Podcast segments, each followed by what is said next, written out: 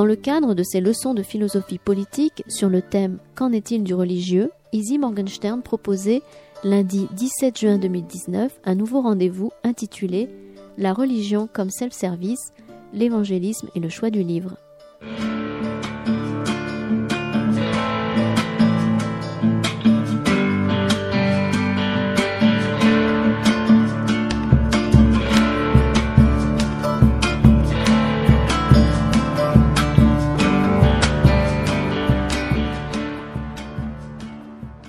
Commencer, je vais commencer, et donc vous aussi par la même occasion. C'est notre dernier rendez-vous euh, de cette année. Je ne sais pas de quoi sera fait l'année prochaine, donc j'attends un peu d'en parler avec Torel et tout ça. Ce qui fait que euh, sur ce sujet, c'est maintenant ou jamais. Alors, le, le bilan, euh, il est purement chronologique, c'est-à-dire mais en même temps, on est dans une période, euh, depuis quelques dizaines d'années, voire plus, euh, de recomposition ou de décomposition euh, du matériau religieux. Et donc, ce n'est pas inintéressant de voir et pourquoi et comment. Et, et s'il nous reste un petit peu de temps, j'ai donné une conférence récemment dans une association qui s'appelle la Conférence mondiale pour les religions je savais même pas qu'un truc comme. Ils étaient 15, hein, conférence mondiale, mais qui est euh, animé par Khaled Bencher. Je ne sais pas si vous voyez qui c'est, qui fait les émissions sur l'islam, souvent le dimanche matin, qui est non seulement un être délicieux, mais remarquable. Et, euh, et le, le, thème était euh, Quel avenir pour les monothéismes Donc, j'en dirai quelques mots s'il reste un, un, petit peu de temps pour ça. Alors, Qu'est-ce qui s'est passé? Bon, le nœud de la période contemporaine, pour des tas de choses, y compris donc euh, pour le fait religieux, c'est les Lumières et la Révolution française. Mais ce qu'on mesure pas très bien, c'est euh, la nature des dégâts occasionnés. On voit bien que euh, les religions ne se sont pas remises, et en particulier les religions de notre sphère, c'est-à-dire christianisme, judaïsme, Islam aussi, j'en parlerai, hein, mais moins, pas moins, euh, c'est arrivé beaucoup plus tard. Euh, de, des Lumières. Alors, sur quel thème? Sur le fait que les Lumières ont cherché et réussi à rendre les sujets autonomes. C'est l'autonomie du sujet qui était le, motif principal idéologique et concret. Les droits de l'homme, les droits du citoyen, euh, la liberté de faire ce qu'on veut, comme on veut. Tout ça, c'est évidemment beaucoup de littérature, c'est pas toujours vrai. Mais par rapport à ce qui était avant euh, le régime bourgeois, euh, c'est-à-dire la période féodale, évidemment, c'est une révolution complète. Et donc, les gens se retrouvent avec la possibilité d'échapper à ce qui est obligatoire. Et le religieux est, par la force des choses, la mise en commun de gens de manière euh, obligatoire, à partir du moment où ils font partie, où ils faisaient partie d'un dispositif religieux. C'est-à-dire que soit pour les juifs euh, euh, de naissance, que soit pour les chrétiens à cause de l'endroit où ils vivent ou à cause de l'appareil de l'Église, enfin bref. Et donc, cette liberté, qui va être le mot d'ordre des Lumières, plus que fraternité, avec lequel ils vont ils vont avoir du mal. D'ailleurs, le mot a été rajouté au fronton des, institutions de la République bien après, en 1850. C'était d'abord, ils, savaient pas quoi, ils avaient peur que le mot fraternité sonne religieux, et donc ils ont évité de le mettre. Et donc on avait liberté, égalité évidemment, puisque c'est ce qui était vendu aux gens. Égalité, vous m'avez assez entendu pour savoir que c'est une bonne idée, peut-être, c'est pas sûr. parce que ça se termine toujours par le fait que les gens qui savent rien, qui sont incapables, qui savent ni lire ni écrire, ont les mêmes droits que ceux qui savent, qui comprennent et qui peuvent prendre des décisions correctement. Donc, mais le motif euh, central, euh, c'est la liberté. Les religieux, la religion fonctionne sur des obligations. Donc, évidemment, il a été question de casser tout ce dispositif pour le remplacer par des obligations contractuelles.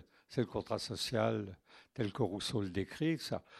Oui, bien sûr, il vaut mieux être des êtres autonomes, disent-ils, et former une collectivité, euh, comment dirais-je, en toute conscience, et non pas, comme dans le dispositif religieux, former une collectivité pour régler les problèmes qu'on doit régler collectivement.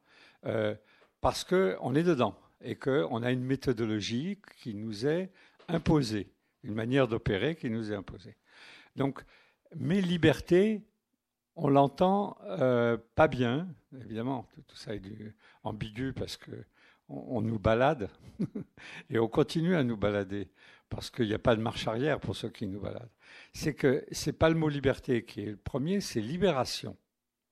C'est-à-dire que ce qui nous est, ce qui est coercitif, doit être détruit.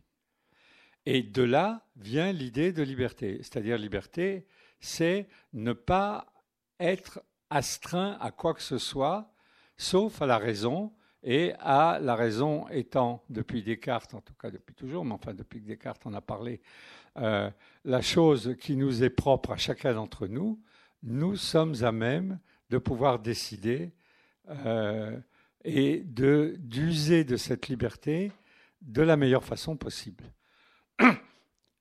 Dès la Révolution française, cette question, cette manière d'opérer a posé un très gros problème et ça a été l'autre solution qui a été donnée à la libération des populations.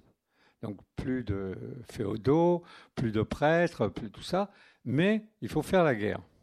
Je trouve que dans les conférences que j'écoute et tout, on entend plein de choses mais à cause de l'ambiance, euh, fait que la guerre est toujours un peu lointaine et que ça fait longtemps qu'il euh, n'y en a pas eu, en tout cas dans nos trucs. Et quand il y en a eu, ça fait très longtemps que la France en a gagné aucune. Et donc, ce n'est pas un sujet dont on discute dans les colloques. Alors que si vous allez dans des pays, aux États-Unis par exemple, ils en parlent, parce qu'ils sont tout le temps en train de se battre avec tout le monde, ils sont les gendarmes du monde. Bref, pour faire la guerre, vous ne pouvez pas faire la guerre avec des gens libres. Dans les films, on peut voir quelqu'un, film américain, qui est un héros. Tout ça, c'est, de la poésie et encore de la mauvaise poésie. Pour faire la guerre, il faut un ciment préalable qui fait que les gens ne discutent pas. Vous dites, on va attaquer par là, et ils commencent à s'asseoir, et ils disent, ah non, moi je pense qu'il vaut mieux aller par là, moi je ne peux pas y aller, euh, moi je me fais remplacer, enfin tout, rien. Si vous avez un problème lourd à résoudre, c'est-à-dire des gens qui vous sont hostiles pour X raisons, parfois des raisons, pense au nazisme, mais des fois c'est simplement des mêmes pingouins que vous, mais ils veulent ce que vous avez et vous ne voulez pas leur donner, enfin bref. Donc, à ça, pour pouvoir le compacter, il a fallu, et la Révolution française, elle a dû traiter cette question pratiquement la première semaine de la Révolution, j'exagère, la première année, faire une levée en masse de la population. Et donc, avec des slogans pas libres du tout. C'est-à-dire avec des slogans, euh, on les tuera, on les aura. Euh, la Marseillaise a été composée à cette époque et il n'y a pas un, un, sentiment de liberté dans la Marseillaise. Il y a un sentiment choral d'une totalité, d'une partie de la population qui doit aller se battre et sans doute mourir pour une cause. Et donc, le nationalisme, puisque c'est de ça qu'il est question, après ça deviendra l'internationalisme, mais à ce stade, c'est le nationalisme, euh, et le dispositif contraire au dispositif euh, qui consiste à donner à chacun une autonomie de décision. Deuxième problème, c'est que ça aussi, c'est contraire au matériau religieux. Le matériau religieux est universaliste les valeurs qu'il porte sont des valeurs qui, normalement, que ce soit le christianisme, le judaïsme dans un dispositif assez particulier, mais ça reste quand même l'objectif, l'islam, qui est destiné à la totalité de l'humanité, et puis les autres religions dont je parlerai après, les religions d'Extrême-Orient, bouddhisme, hindouisme, sont destinées à être universalisables. Le nationalisme est incompatible en tant que concept avec le matériau religieux. Le matériau religieux vise à promouvoir une éthique, une morale, et a priori, a priori, cette éthique ne peut pas être nationaliste. C'est déjà pour ça que la Révolution française s'est trouvée dans un micmac qu'elle a assumé, hein, parce que quand faut faire la guerre, il faut faire la guerre. Et puis ensuite, les différentes euh, époques où il y a eu la guerre au XIXe siècle entre la France et les autres pays, euh, c'était de les traiter de Bosch, les traiter d'anglais, c'est-à-dire non pas de s'adresser à eux comme à des êtres humains, mais comme à des sous-hommes ou à des catégories qui ne méritent pas qu'on s'y arrête.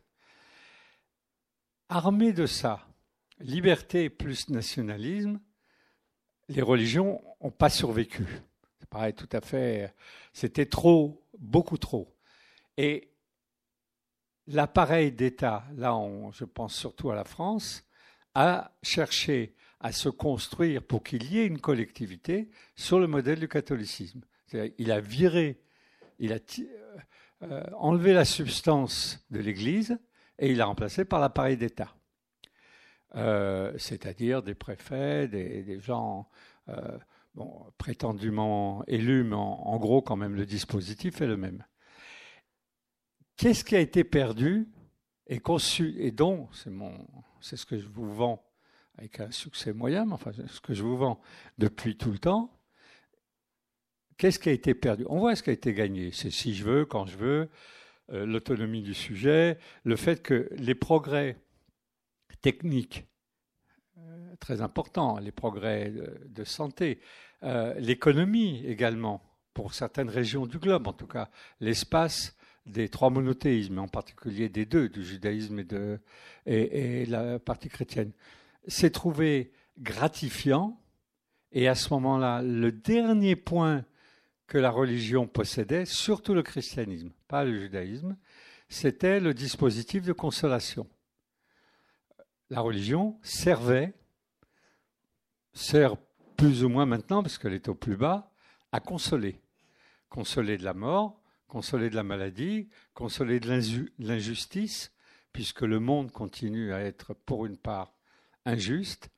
Et ces dispositifs de consolation ont été remplacés par le fait que les problèmes ont été traités un par un. Bon, la mort, on n'en est pas venu à bout, mais c'est plus un horizon tragique, ça l'est toujours pour chacun, mais ça l'est plus perçu de la même manière, et surtout, ça n'est plus perçu comme ayant une valeur quelconque. Un jour, on est là, et le lendemain, on n'est plus là. En ce qui concerne la maladie, les maladies, c'est un front qui est euh, très important, ça se soigne. C'est-à-dire, les gens, quand ils sont malades, ils vont se soigner et plutôt que d'aller prier. Il y a encore des gens qui vont à Lourdes et tout ça, mais c'est pour les maladies incurables. Mais en gros, les choses très lourdes que la religion mettait en œuvre en ce qui concerne les dispositifs de consolation sont passées sur les sociétés euh, laïques sans Dieu. C'est-à-dire le fait de croire que Dieu peut résoudre des problèmes déplacer les montagnes, pour reprendre, euh, euh, a été perdu parce que pour déplacer les montagnes, maintenant il y a des caterpillars et tout ça, truc-là. Donc c'est plus la peine de s'adresser à, Dieu. Autre dispositif de consolation qui s'est installé en force dans nos paysages depuis, on va dire, la guerre, c'est-à-dire depuis 40, 50 ans, c'est la culture. C'est absolument incroyable à quel point la musique, la littérature, euh, la poésie, qu'elle soit faite par les gens ou qu'elle soit consommée par les gens, fonctionne comme un dispositif de consolation, à savoir que la vie prend euh, dans ses drames de la valeur, le nombre de gens qui ont eu des malheurs et qui écrivent des livres pour raconter leurs malheurs, le nombre de gens qui font des films pour raconter leurs malheurs, et ça leur fait du bien, il n'y a rien à dire, c'est pas rien à dire. Donc, Là encore, le matériau chrétien. Euh, le judaïsme ne connaît pas de dispositif de consolation parce que euh, il fonctionne pas du tout comme ça. Il fonctionne dans la réparation et pas dans la consolation. C'est-à-dire quelque chose a eu lieu, ben on le répare. C'est est cassé. Euh, je raconte toujours cette, ce verset du début de la Bible. Donc même ceux qui ont très peu lu la Bible, les deux premières pages, ont dû tomber sur ce verset, mais personne n'y fait attention parce que il ne correspond pas à la lecture qu'on peut en avoir dans des mondes laïcisés d'origine chrétienne. Euh, lorsque Cain tue Abel, bon, tout le monde connaît cette histoire, euh, ils n'ont que deux enfants. Les pauvres, les parents, non seulement ils ont été chassés de chez eux, et ils vont vivre une vie de merde, c'est ce qui est marqué dans le, début de la Bible, mais leurs deux enfants, il y en a un qui a décidé, par pure jalousie, de tuer l'autre. C'est Cain qui va tuer Abel, qui était adorable, sympa, et Cain qui est une fripouille. La Bible n'épilogue pas là-dessus. La Bible juive, elle est juive là, elle n'est pas encore chrétienne. Il va falloir un paquet de pages avant qu'elle devienne chrétienne. Elle dit, et Ève a connu, c'est-à-dire a couché, a connu Adam, et ils eurent un enfant, un fils, pour remplacer, c'est le texte biblique qui dit ça, pour remplacer celui qui n'est plus là. Donc la logique de réparation, il n'y a rien sur le fait que les parents ont pleuré la perte d'un de ses enfants, il n'y a rien que... Tout ça n'est pas dans la Bible, n'est pas dedans. Ça peut être chez les gens qui se disent ah, ils n'ont pas de bol et tout, mais ce n'est pas un commentaire accepté dans les endroits où on fait des commentaires, euh, dans les universités ou dans les, dans les lieux d'études de la Bible. Donc, la réparation pour le judaïsme. Mais dans le christianisme, la question de la consolation joue parce que le christianisme n'est pas une religion de réparation, puisque ce n'est pas une religion terrestre. Donc ça ne sert à rien de réparer, euh, puisqu'il n'est pas question de bâtir quoi que ce soit. En plus, je ne sais pas si vous avez remarqué, mais euh, Saint Paul l'a dit, il vaut mieux ne pas se marier et a fortiori pas avoir d'enfants. Donc ce n'est pas la peine de pleurer si vos enfants se tuent entre eux. C'est bien fait pour vous. Il n'était pas question ce n'est pas une priorité dans l'activité chrétienne, du tout. La priorité, c'est la vraie vie est ailleurs, c'est le monde au ciel. Donc, on se trouve dans des dispositifs de consolation qui sont privés, pour personnel. Des gens qui disent, lorsque je vais euh, au musée, c'est volontairement que je prends cet exemple parce que je le dis souvent, mais on n'y fait pas tellement attention. Depuis que les églises sont vides, les musées sont pleins. Et pour moi, et pour d'autres, hein, euh, j'ai fait des colloques sur l'art à, l'abbaye de Fontevraud, évidemment. Et les plus, les plus drôles, c'était sur les trois monothéismes. Donc il y avait des représentants du judaïsme, des représentants de l'islam et des représentants du christianisme, protestants et, catholiques. Les plus ahuris, c'est les catholiques. Ils disaient quoi? L'art pourrait n'avoir aucun intérêt Je dis, attendez, euh, vous avez vu le nombre là de gens qui sont plus importants que vous? Euh, c'est des juifs, les protestants et les musulmans qui pensent que ça n'a aucun intérêt. Vous êtes minoritaire, mais ça fait partie de la structure interne euh, du catholicisme, laïcisé par les Lumières, et qui donne à l'art et aux artistes une dimension quasi divine, c'est-à-dire non seulement un dispositif de consolation, mais qui emploie le terme de créateur, évidemment, puisqu'il n'y a plus de créateur donc qui emploie le terme de créateur. Donc voilà à peu près le champ de ruines qui va être mis en place comme effet euh, direct ou indirect des Lumières sur la religion. Marx, par exemple, sur la question de la consolation, va avoir cette phrase. Il écrit des choses très intéressantes sur la religion, mais on ne les connaît pas. On connaît que cette phrase, euh, la religion est l'opium du peuple. Euh, pourquoi il écrit ça? Parce qu'il sait qu'il y a un principe espérance nécessaire pour la population, mais que la religion ne peut pas être un principe espérance parce qu'elle vend des futilités, des narrations, alors que le marxisme vend des actes concrets. En gros, si vous dites j'ai froid, ça ne sert à rien de dire, par exemple, d'aller chez le psychanalyste et essayer de réfléchir comment le froid a pu pénétrer en vous euh, et quels sont les malheurs qui vous ont mis dans cet état-là. La doctrine marxiste dit achetez-vous un poêle, mettez du charbon dedans et vous aurez beaucoup moins froid. Donc, le traitement concret des malheurs des gens ne peut pas être une illusion, c'est ce que dit Marx. Ça ne peut pas être l'opium du peuple.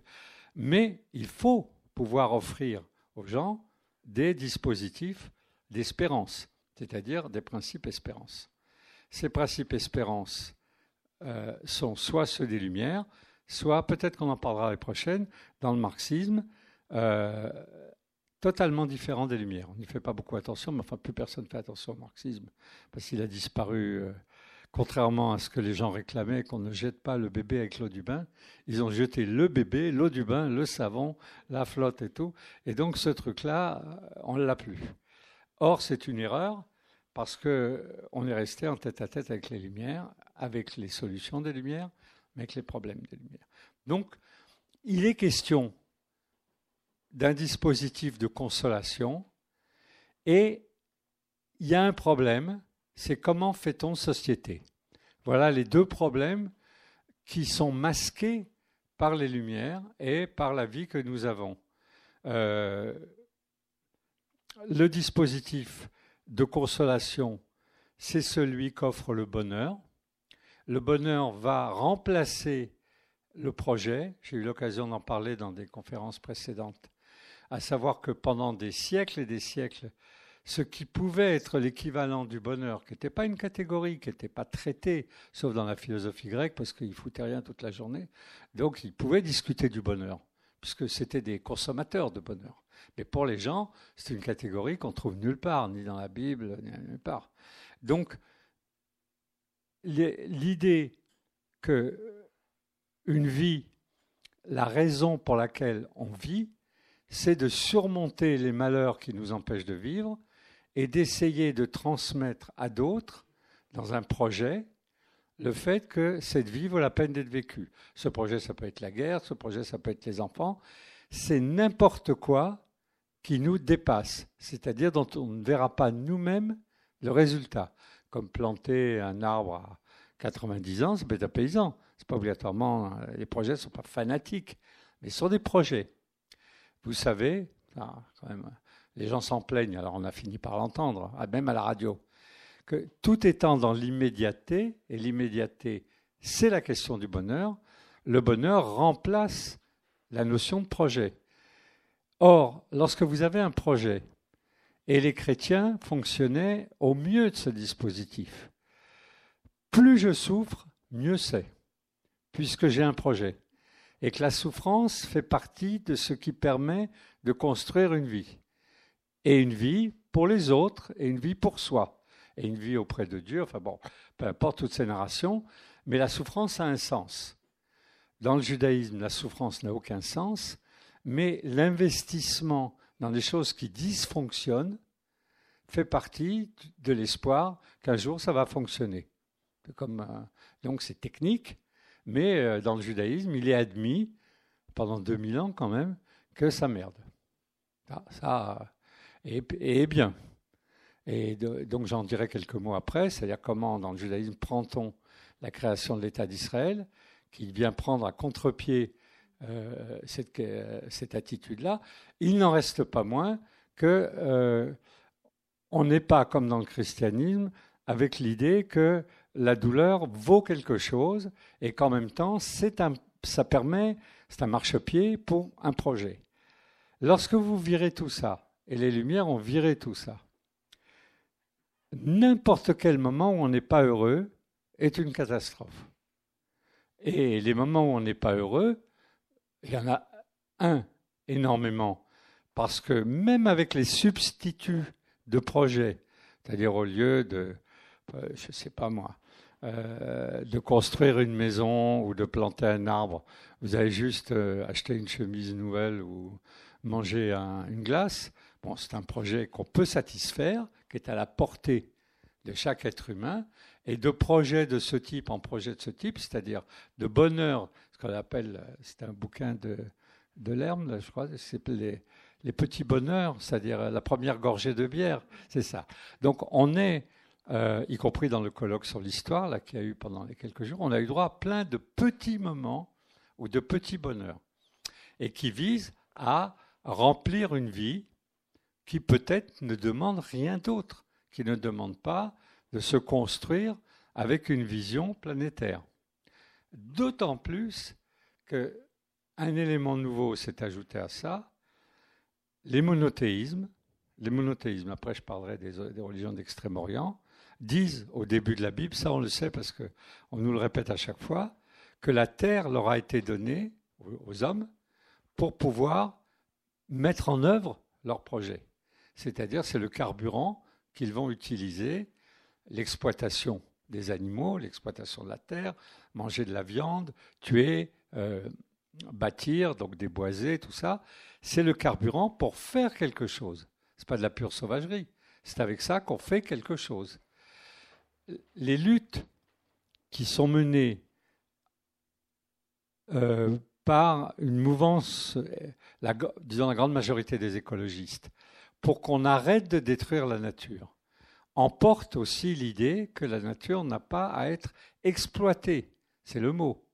Alors évidemment, si vous n'exploitez pas la nature, qu'est-ce que vous allez exploiter? Évidemment, c'est possible de ne pas exploiter la nature. On en parlera aussi. C'est aller faire comme les hindous, rien. Si vous faites rien, à ce moment-là, c'est possible de ne pas exploiter la nature. Si vous voulez faire des choses où vous vous mentez, pas vous personnellement, hein, les gens se mentent, ça dit non, non, j'exploite rien, ou, on s'arrête euh, au truc, euh, voilà, les pigeons, faut pas en faire de la bouillie, euh, les petits poussins, les trucs comme ça, mais quand même, on les mange. Enfin, pas les petits poussins, mais en tout cas les œufs.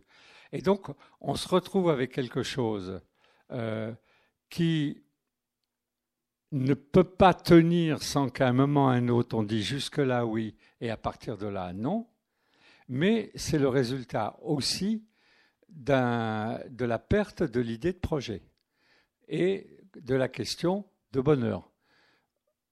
Il vaut mieux, par exemple, euh, se bien s'entendre avec son chien, parce que normalement, s'il est, c'est un chien normalement constitué, je veux dire, c'est une source de bonheur permanente, parce que hein, c'est une bête idiote qui est tout le temps à vous suivre et à faire ce qu'on lui demande. Donc, euh, il n'y a aucun problème. on voit les cimetières pour chiens aux États-Unis, mais sont pleins, pleins. Et ils font, vous, savez qu'ils ont le droit, vous savez, vous avez entendu parler à propos d'Hallyday, mais on a le droit de faire hériter ces animaux. Donc il y a des chiens qui touchent des sommes absolument démentielles. Et euh, Karl Lagerfeld a, a, passé une très grande partie de sa fortune, qui n'est pas petite, à la personne qui va s'occuper de son chat. Donc c'est possible. C'est-à-dire, il est possible de renoncer à une configuration. Euh, évidemment, la religion n'entre pas en ligne de compte là-dedans, du tout. D'échapper à des configurations qui étaient absentes, au mieux, absentes des religions, en tout cas des trois monothéismes, et de s'embarquer dans le primat du vivant sur le primat de l'humanisme. Alors, quand vous en discutez dans des endroits, les, les véganes et les gens qui sont teigneux, ils, achètent, ils attaquent les boucheries et tout ça. Enfin bon. Donc, c'est difficile d'avoir une discussion normale avec eux. Mais quand même, ils, ils foutent l'humanisme dehors. C'est clairement, il n'y a pas de priorité donnée à l'humain. Il y a une priorité donnée au vivant. Mais avant de savoir ce que le vivant veut comme terme en matière d'organisation de la société, par exemple, ou euh, pour organiser son propre bonheur. Voilà, euh, poser des questions, interroger les poules, euh, faire voter les oiseaux, les chiens et tout ça, c'est totalement absurde. Et la responsabilité de l'homme est d'assumer vis-à-vis du vivant un certain rapport qui soit un rapport correct, mais qui permet qu'il y ait une humanité. À partir de là, il n'y a plus d'humanité. On sait qu'Hitler était végétarien, on le répète pas assez. On le répète pas assez. Évidemment, bon, il était peintre aussi. Mais euh, moi, j'ai vu une manif euh, aux, États-Unis. Je voulais raconter, mais bon, c'est la dernière euh, rencontre. Alors, je vous raconte, je remets des anecdotes. J'ai été visiter un de mes enfants qui vit à Los Angeles, ma fille. Et il y avait une manif sur les trottoirs pas comme en France, hein, les gilets jaunes sont au milieu de la rue, ils cassent tout, tout ça. Là, ils étaient sur les trottoirs, alignés, euh, et ils défilaient. Euh, il y avait quatre flics, et ils étaient plusieurs milliers quand même à Los Angeles. il y a du monde. Et c'était une manif euh, pour le respect du vivant. Et à l'intérieur de la manif, il y avait un noyau dur. En tout cas, moi, c'est comme ça que je l'ai perçu. Eux, ils faisaient partie de la manif, mais ils s'étaient regroupés. Ils avaient des panneaux où on voyait des poulets euh, des poulets normaux, pas, pas des plumés et tout ça, euh, des poules. Et il disait Qu'a-t-il de moins que nous? Alors, j'étais ahuri. Alors, je, on était en voiture, Et j'ai dit à ma fille, je descends et je vais parler un peu avec eux, tout ça. Elle m'a dit, fais pas ça, ils sont dangereux. Et, et je crois que oui, je crois qu'ils sont dangereux. Donc, il y a un changement de logiciel, il y a un changement de, euh, de perspective dans lequel la religion, évidemment, ne peut rien. Elle ne va pas sauver les animaux. Elle est faite pour donner une éthique au genre humain. Donc, encore, euh, comment dirais-je, un coup de plus donné aux matériaux religieux. Je ne sais pas pour ceux qui vont, par exemple, euh, à l'église, je sais qu'il y a maintenant, parce que j'avais vu un documentaire là-dessus, euh, des messes pour les animaux, et fait par l'église, je veux dire, avec des prêtres et tout. C'est leur problème. Pardon? Oui, on les bénit, tout ça. C'est leur problème. À ma, à ma connaissance, ça n'existe ni dans l'islam ni dans le judaïsme. Mais bon, ça arrivera. Alors, un des résultats dont vous avez entendu parler, c'est ce terme qui a été beaucoup employé, qui a été, euh, euh, dont Max Weber a été l'initiateur, c'est le désenchantement du monde. Que signifie le désenchantement du monde? C'est-à-dire enlever du monde tout ce qui est enchanté, c'est-à-dire la magie. De ce côté-là, on peut le comprendre. Le 19e siècle, et Max Weber est un héritier du 19e siècle, il a désenchanté le monde, c'est-à-dire il a tenté et réussi de virer tout ce qui était primitif, c'est-à-dire ils sont arrivés à la conclusion, tous ces anthropologues, que nous étions euh, le sommet d'une évolution dans laquelle les sauvages, qui étaient avec une pensée magique et qui étaient des abrutis totaux, étaient la base. Que heureusement qu'on s'était débarrassé de tout ça. Mais on n'avait pas fait ni le boulot complètement. Et le désenchantement du monde consiste à dire il n'y a rien dans le monde, dans le réel, qui raconte autre chose que lui-même. Ça s'est aggravé avec les structuralistes, on s'en méfie pas assez, euh, en particulier avec euh, Lévi-Strauss. À partir du moment où les choses ne fonctionnent que par structure, elles ne possèdent pas un sens quelconque qui pourrait nous dire quoi que ce soit. Et Lévi-Strauss, on vit toujours trop vieux, je crois. Il a eu ce sou, il est mort à 100 ans. Et donc, les 20 dernières années, il s'est rendu compte qu'il avait peut-être dit des conneries. Et en, en, allant à ce point loin dans l'idée que tout ça n'a pas de sens éthique. Tout ça a un sens formel, c'est-à-dire une structure, mais ça ne nous dit pas ce qu'il faut faire. Et il avait plaidé pendant de nombreuses années, il a été le, le chef de ça, l'UNESCO l'avait décoré pour ça, sur le fait qu'il n'y avait pas de hiérarchie dans les cultures. Toutes les cultures se valent. Ça s'est terminé par une paire de bottes de Shakespeare, enfin pas lui, hein, mais le structuralisme a placé en équivalence n'importe quel signe euh, de société comme équivalent. Et dans les dernières années, il a écrit contre ça lui-même, en disant euh, euh, ça ne tiendra pas.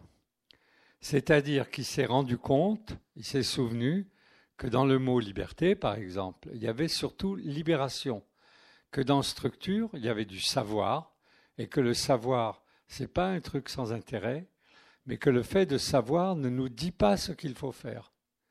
Ça se saurait, pardon, ça se saurait si les gens qui savent savaient ce qu'il faut faire. Je le dis, je le répète, donc je le répète encore une fois, le fait que 1 et 1 font 2 ne nous dit pas comment nous comporter. Et les pires horreurs qu'on a eues euh, dans notre secteur, c'est-à-dire le, le nazisme, c'était une population relativement cultivée, avec des savants relativement sophistiqués, puisqu'ils ont fait des armements et ils ont failli, si on leur avait laissé quelques semaines de plus, avoir la bombe atomique. Donc, ce qui est un degré de sophistication quand on voit comment les Iraniens peinent, et on est quand même 70 ans après. Donc c'est une nation et euh, une intelligentsia qui était euh, de haute volée, sans doute une des populations les plus sophistiqués euh, qu'on ait, ah, peut-être avec les, Américains. les Français, c'était des littéraires, ils pensaient que si on parlait poliment à un canon, ils finiraient par viser juste. Mais pas les Allemands. Les Allemands ont, investi dans du matériel lourd. Donc, ça ne leur donnait pas la moindre éthique du tout. Ils ont massacré, si c'était nécessaire, les catholiques. Ils se sont mis de côté euh, la part éthique du protestantisme. Pardon. Et euh, Hitler lisait euh, les dernières, lui aussi il a vécu trop longtemps, les dernières œuvres de Luther, où il est complètement excité contre les juifs, et il disait, ça c'est un auteur. Donc on voit que une nation qui était donc nationaliste, qui avait des, comment dirais-je, comme principe ultime le fait qu'elle valait plus que les autres et qu'elle était une nation. Et qu'il ne cherchait pas à universaliser ses valeurs, du tout. Et il tenait les Italiens, Hitler, était accablé d'avoir euh, comme, euh, euh, ça, comme allié Mussolini. Chaque fois qu'il revenait d'une réunion un rendez-vous avec Mussolini, il tombait malade. Parce qu'il savait que ce gars allait lui merder la totalité Ce qu'il a fait. Il a perdu toutes les guerres qu'on lui a confiées, là, le Mussolini. Et donc Hitler a été obligé de le rattraper. Et de, il a perdu du temps. Il a envoyé des armées dans le sud de la France parce que ça marchait pas bien ce qu'il a fait, en Grèce. Euh, et donc il n'a pas eu les soldats en nombre suffisant et il n'a pas pu attaquer à temps euh, l'URSS. Donc euh, chapeau à Mussolini, qui était un, glandeur et un idiot complet. Les Espagnols n'ont pas eu beaucoup à faire à eux, mais il il, pensait que c'était euh, des moins que rien. Et les Slaves. Il s'est trompé sur ce qui est le moteur de la guerre, à savoir aussi les êtres humains. Il pensait que euh, les Slaves, c'est-à-dire les Russes, allaient s'effondrer en deux semaines euh, une fois que les Allemands les attaqueraient ça a presque marché. Mais c'est des bourrougnes. Et en même temps, dans un pays qui n'est pas un pays démocratique, c'est moins qu'on puisse dire, avec Staline, ils ont commencé à fusiller les gars qui, désertaient au front. Donc, ils n'ont pas déserté. ils, se sont retournés contre les Allemands, ils ont tenu bon et tout ça. Donc, on, a, on sait que euh, le fait de savoir que la connaissance, qui est un des leitmotifs euh, des Lumières, c'est-à-dire euh, l'émancipation et la qualité de chacun par l'éducation et la connaissance. C'est une erreur, mais c'est une erreur qui dure, parce que le fait d'être instruit ou le fait d'être, de lire, de, d'écouter de la musique, de savoir parler, tout ça, ça vaut pour ce que ça vaut, c'est-à-dire ça fait des gens qui sont présentables. Ça, c'est pas rien. Mais ça ne fait pas des gens éthiques. La morale ne vient pas du fait que, par exemple, ça savez faire des phrases complètes. Ça se saurait. La morale, il y a des gens qui croient ça. Donc maintenant que c'est ma conférence de bilan, je vais vous ressortir toutes les vannes de toute l'année. Mais Finkelkraut croit que l'ensemble des gens qui ont lu Le Rouge et le Noir à l'école, c'est une nation les bras m'en tombent, je le lui ai dit plusieurs fois, mais enfin bon, il ne m'écoute pas. Mais euh, l'ensemble des gens qui ont lu Le Rouge et le Noir, c'est l'ensemble des gens qui ont lu Le Rouge et le Noir. Ils peuvent en discuter après avec des gens qui n'ont pas aimé le livre, qui ont aimé le livre, qui s'intéressent à la littérature, ou qui disent c'est quoi, c'est, l'équipe de rugby de Toulouse. Enfin bref, c'est un sujet de discussion. Mais ce n'est pas un levier éthique. Ça n'est pas un levier éthique. Le levier éthique, il est la conscience née d'une obligation préalable d'être un être humain comme les autres, parce qu'on est obligé de l'être. Parce que tu ne tueras pas, parce que tu ne violeras pas, parce que. Et ça ne se débat pas. À partir du moment où ça fait l'objet d'un contrat social, ou que ça se débat, ça se discute, et à ce moment-là, on rentre dans les saufs. Tu ne tueras pas, sauf eux. Bah, quand même. Euh, bah oui. sauf le voisin, sauf euh, le voisin lointain. Donc, ce mouvement s'est déployé, ce mouvement issu des Lumières, s'est déployé dans une sorte de champ de ruines complet dans lequel les monothéismes euh, ont produit des effets de reste dont je parlerai tout à l'heure. Alors je termine sur cette opération de ménage. Aujourd'hui, l'autonomie du sujet, c'est il vaut mieux être seul que mal accompagné. Qui va me dire le contraire? Parce que dans euh, le fait qu'il n'y ait plus d'alliance possible, ou que toute alliance, qu'elle soit matrimoniale ou alliance quelconque, est sujette à être défaite, c'est-à-dire détricotée. On la teste, on regarde si elle marche, et elle peut être détricotée. Pareil pour l'engagement qui consiste à reproduire du neuf. Par exemple, si on a des enfants ou des trucs comme ça, et après, tous les regrets, on n'aurait pas dû faire un truc pareil, tout ça. Il vaut mieux être seul que mal accompagné. Or, on vient dans les monothéismes du fait qu'il vaut mieux être accompagné, bien ou mal, et surtout pas seul. Surtout pas seul.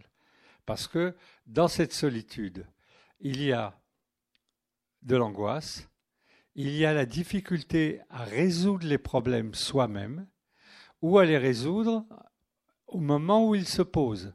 C'est pas qu'on ne peut pas les résoudre, mais au moment où euh, les psychanalystes ont fait la preuve, peut-être qu'il y en a dans la salle, j'espère que pas beaucoup, enfin, les, les psychanalystes ont fait la preuve de leur inefficacité intersidérale.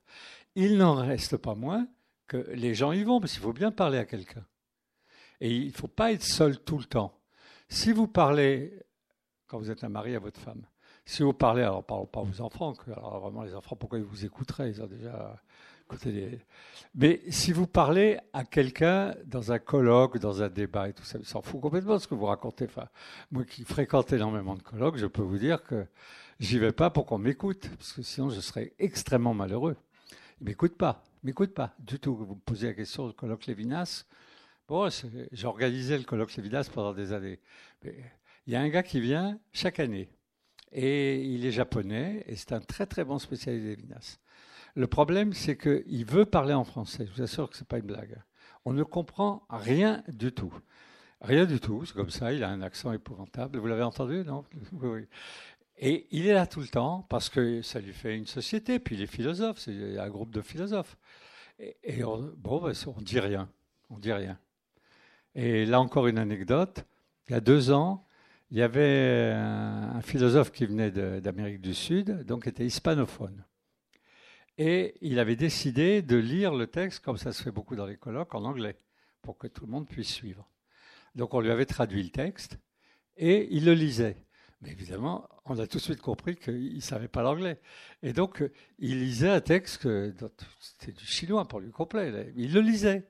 Et à un moment, il est tombé dedans. C'est-à-dire, il n'arrivait plus à avancer ni à lire quoi que ce soit de compréhensible, parce que quand on ne comprend pas l'anglais, c'est très dur à lire. Et il a dit en anglais, fucking English. Et à ce moment-là, tout le monde lui a dit, écoute, parle en espagnol. Sous-entendu, on s'en fout. À Toulouse, il y a beaucoup de gens qui comprennent un peu l'espagnol. Mais la philo en espagnol, bon, voilà, quoi, ça n'avait aucune importance. Donc, cette solitude, cette solitude, elle fait partie du prix à payer. Mais le prix à payer, les gens pensent qu'il vaut mieux être seul que mal accompagné. Et on va voir après quelles sont les solutions qu'ils apportent pour contrer cette solitude. Mais en tout cas, c'est un objectif qui est prioritaire. Euh, la création euh, ex nihilo, c'est une fadaise, parce que s'il y a une création ex nihilo, c'est qu'il y a un principe directeur qui nous dépasse.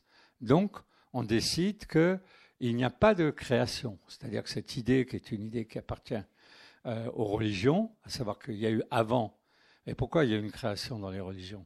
C'est pas quelqu'un y était et l'a vu, j'espère que vous ne croyez pas un truc pareil. Personne n'y était et personne ne l'a vu. Mais à partir du moment où on estime qu'il y a création, il y a intention. On peut s'interroger sur l'intention. On le fait. Les gens qui ont la foi s'interrogent sur cette intention, parce qu'elle n'est pas toujours facile à déceler. Mais s'il y a création, il y a intention. Si on est aristotélicien, ou pire, euh, comme aujourd'hui, il n'y a pas d'intention. La raison pour laquelle le monde existe n'est pas un sujet. En plus, on apprend des mauvaises nouvelles tous les jours. Il y a une foultitude de mondes. Euh, il y a des euh, planètes habitables un peu partout. L'islam s'en sort pas trop mal parce que dans le Coran, ils envisagent la possibilité qu'il y ait d'autres mondes. C'est assez curieux. Ils ne, ne, se concentrent pas sur le fait que l'homme est la seule, euh, le seul être qui ait de la valeur dans la création. Il dit c'est comme ça pour nous, mais il y a peut-être d'autres créatures par ailleurs. Il y a dans le Coran des sourates, une qui s'appelle l'araignée, l'autre qui s'appelle euh, les fourmis. Euh, on parle très peu des araignées, très peu des fourmis, mais c'est pour dire qu'il y a une équivalence, l'acte de création, qui est celui du Dieu lointain, qui est le Dieu de l'islam, ne privilégie pas complètement l'homme. Un peu, le bouquin est pour lui, encore que la meilleure définition que j'ai entendue du Coran, c'est c'est un long monologue de Dieu. Je trouvais pour ceux qui ont lu le Coran, c'est incroyable à quel point c'est bien vu. Il parle qu'à lui-même. Mais il y a des gens qui transcrivent euh, ce qui. Donc, l'idée d'une alliance, l'idée de devoir quelque chose à quelqu'un, l'idée de produire du neuf grâce au conjointement avec l'autre, il y a un prix à payer. Dans les religions monothéistes, ce prix, on le connaît, c'est-à-dire c'est le rapport entre la population et Dieu, qui est un rapport épouvantable, épouvantable en tout cas dans le judaïsme, ils se foutent sur la figure tout le temps, mais il y a une alliance et donc un conjointement, et donc le neuf vient du fait qu'il y a un conjointement. C'est-à-dire je ne possède pas moi-même la totalité des éléments qui permettent de faire du neuf. Je suis obligé, c'est un très beau sketch de Raymond DeVos, je suis obligé de passer par les autres pour avoir un chez moi. Aujourd'hui, une phrase comme ça, c'est l'horreur. Quelqu'un qui vous dit, vous êtes obligé de passer par les autres pour avoir un chez vous, dit, bon, désignez-moi d'abord les autres, est-ce que c'est les autres j'en veux Bref. Donc, il y a, le ménage est fait, y compris en écrétant les religions, qui toutes, y compris les religions d'Extrême-Orient, ont un acte créateur, plus ou moins baroque, plus ou moins euh, ce n'est pas obligatoirement un dieu abstrait, ça peut être une foultitude de personnages euh, comme on voit dans les films de Bollywood et tout ça. Euh, il n'en reste pas moins qu'il y a un geste créateur qui fait que tout ça a un sens. Pas facile à deviner. C'est une enquête sur la raison de ce sens, enfin, quelques. Mais il y en a un caché, sinon ils n'auraient pas fait ce qu'ils ont fait. Donc autre élément, la spiritualisation. La spiritualisation, elle va avec l'autonomie du sujet. C'est-à-dire la personne la plus intéressante que je connaisse, c'est moi. Et c'est incroyable comment un gars comme moi, ou une femme hein, comme vous, a des idées absolument géniales. Alors, la spiritualité existait avant. C'était la mystique. Mais la mystique était tenue en laisse par euh, euh, les religions instituées. À savoir que, qu'est-ce qu'un mystique? Un mystique, c'est quelqu'un qui va directement à la maison mère, tout seul ou en groupe, parce que ça dysfonctionne sur le plan institutionnel. Ça ne va pas bien, et donc il va aller chercher des instructions directement.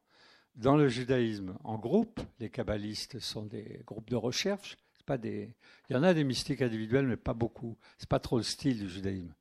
Dans le christianisme, on sait bien, c'est les mystiques individuels. ils vont chercher des instructions directement. Et d'où le fait qu'ils ne sont pas toujours bien accueillis quand ils reviennent. Parce que l'institution comprend qu'il y a là une critique de leur dysfonctionnement. L'islam l'a réglé de façon très claire.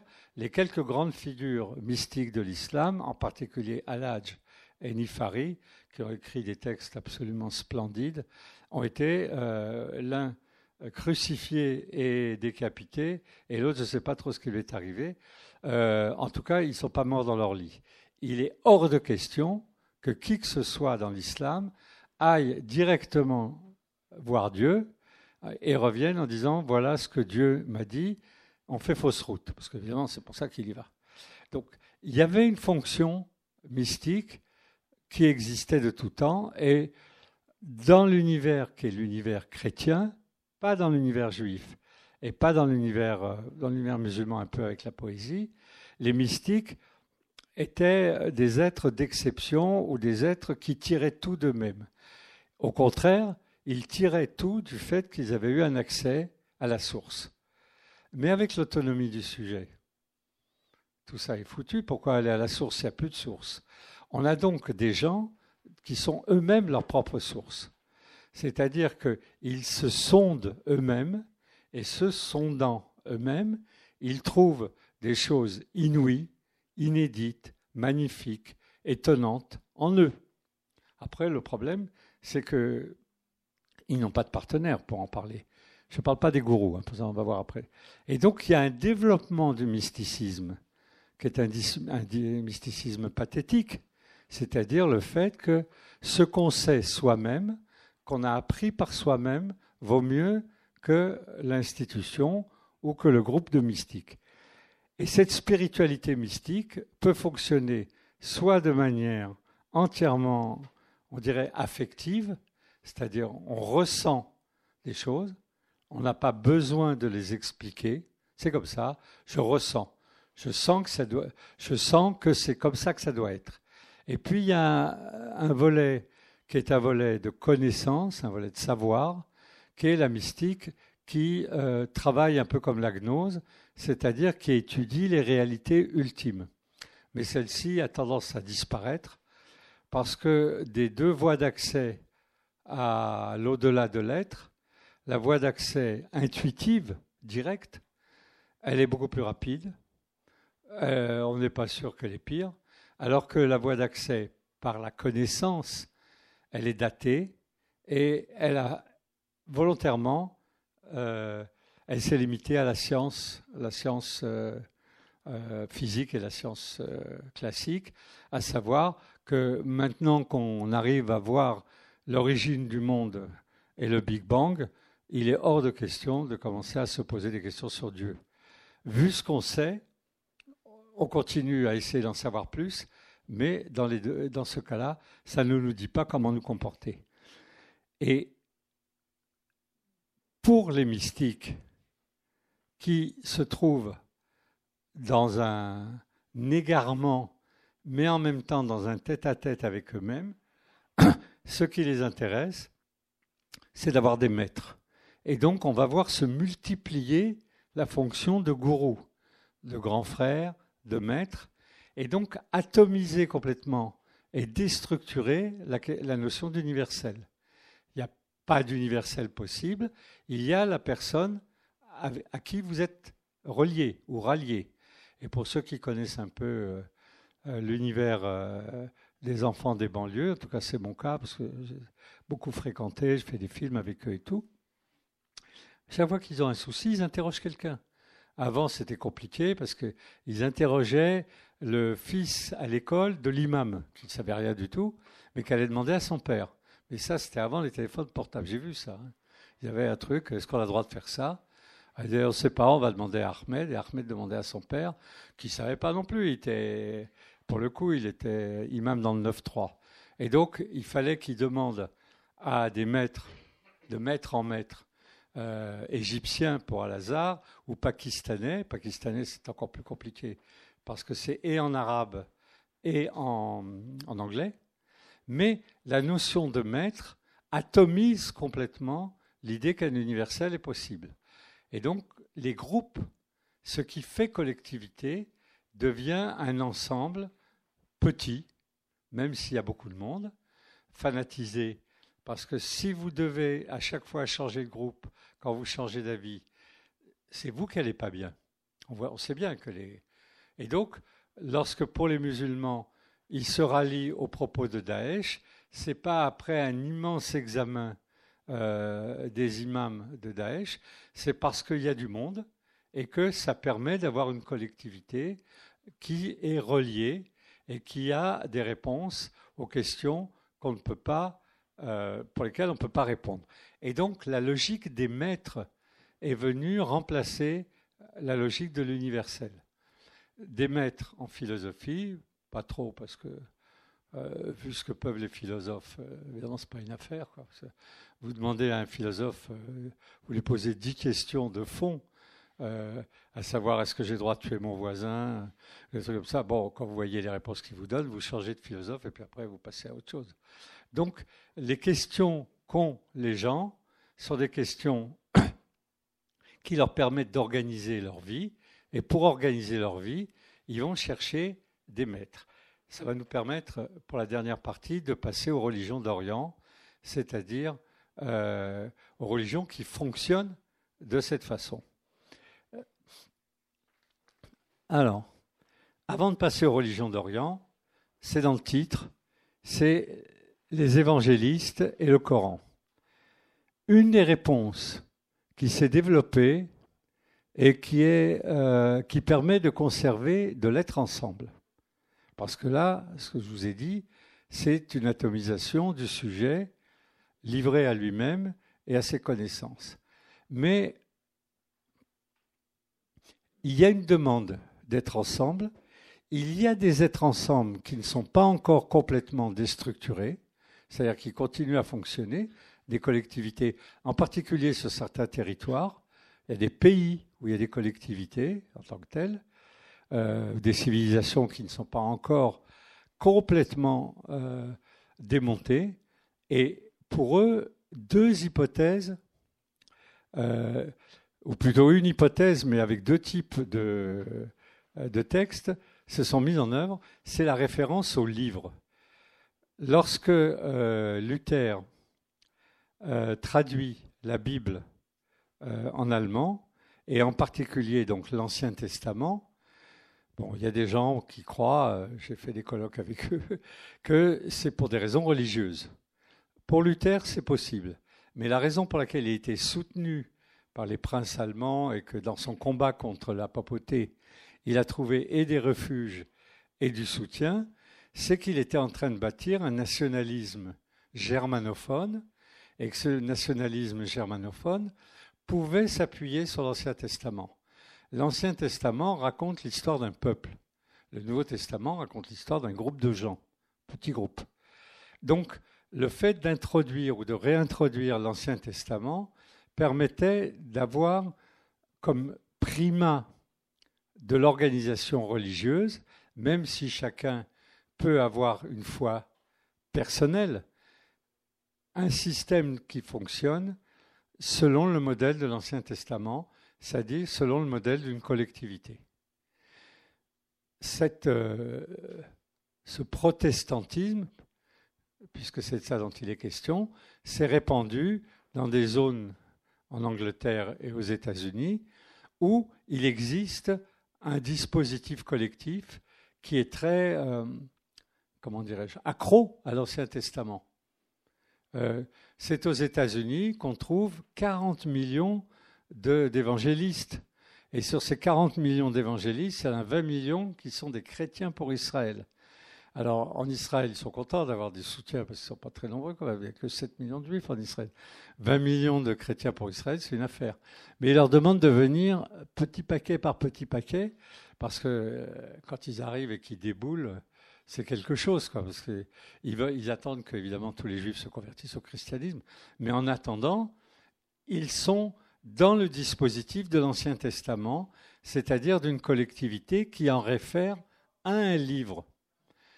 Donc là, je redis ce que j'ai dit dans les conférences précédentes, le judaïsme est construit autour d'un peuple. C'est clair, mais il faut comprendre ce que ça signifie.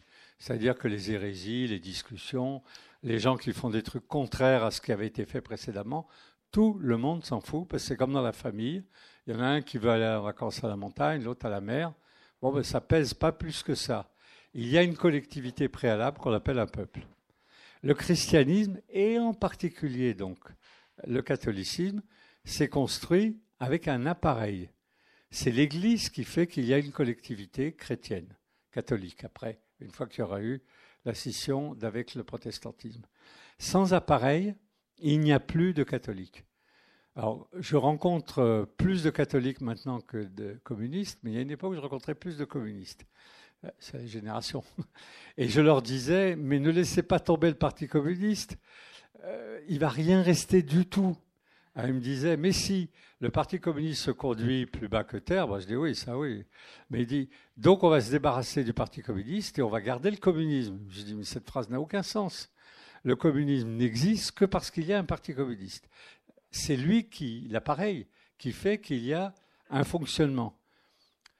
Donc pour le catholicisme, tant qu'il y avait une église, là elle ne va pas très fort, ou tant qu'il y a des endroits où elle existe comme appareil en Amérique du Sud, des trucs comme ça, elle est encore dans un fonctionnement euh, brinque-ballant, mais qui euh, euh, brinque-ballant. On ne peut pas dire, euh, à mon avis, survivra pas à toutes les crises qui sont des crises d'appareil, qui ne sont pas des crises de foi sans jeu de mots, qui sont des crises d'appareil.